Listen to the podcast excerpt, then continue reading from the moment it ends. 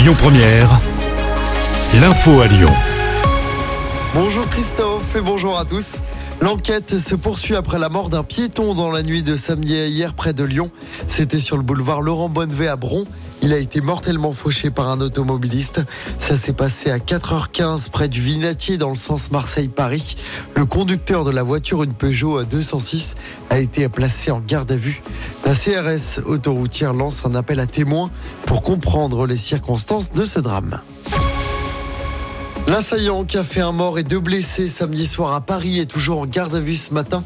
Ce franco-iranien de 26 ans, fiché S, avait prêté allégeance à l'État islamique dans une vidéo.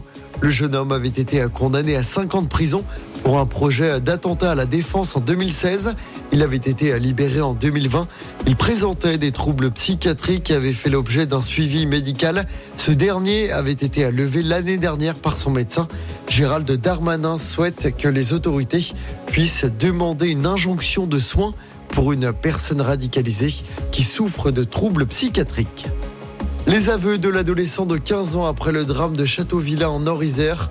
Valentin a avoué avoir tué ses parents à coups de carabine la semaine dernière. Il avait ensuite mis le feu à la ferme et pris la fuite avec la voiture de son père. Il a finalement été interpellé ce week-end à Montpellier.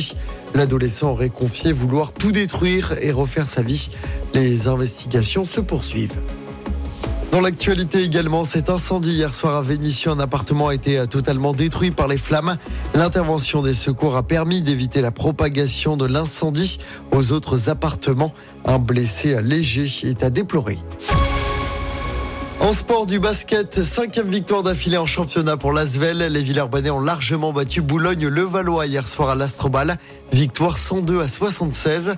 L'Asvel qui va jouer trois matchs en six jours. Et ça commence dès mercredi soir en Coupe d'Europe avec la réception du Maccabi Tel Aviv. Et puis en football, l'OL reste dernier de Ligue 1 à l'issue de la 14e journée. Les Lyonnais, pour rappel, se sont inclinés 3-2 samedi à Lens, malgré leur plus belle prestation depuis le début de la saison. L'OL qui se déplace dès mercredi soir à Marseille pour jouer son match en retard. Le fameux match reporté après le caillassage du bus de l'OL qui avait sérieusement blessé l'entraîneur Fabio Grosso.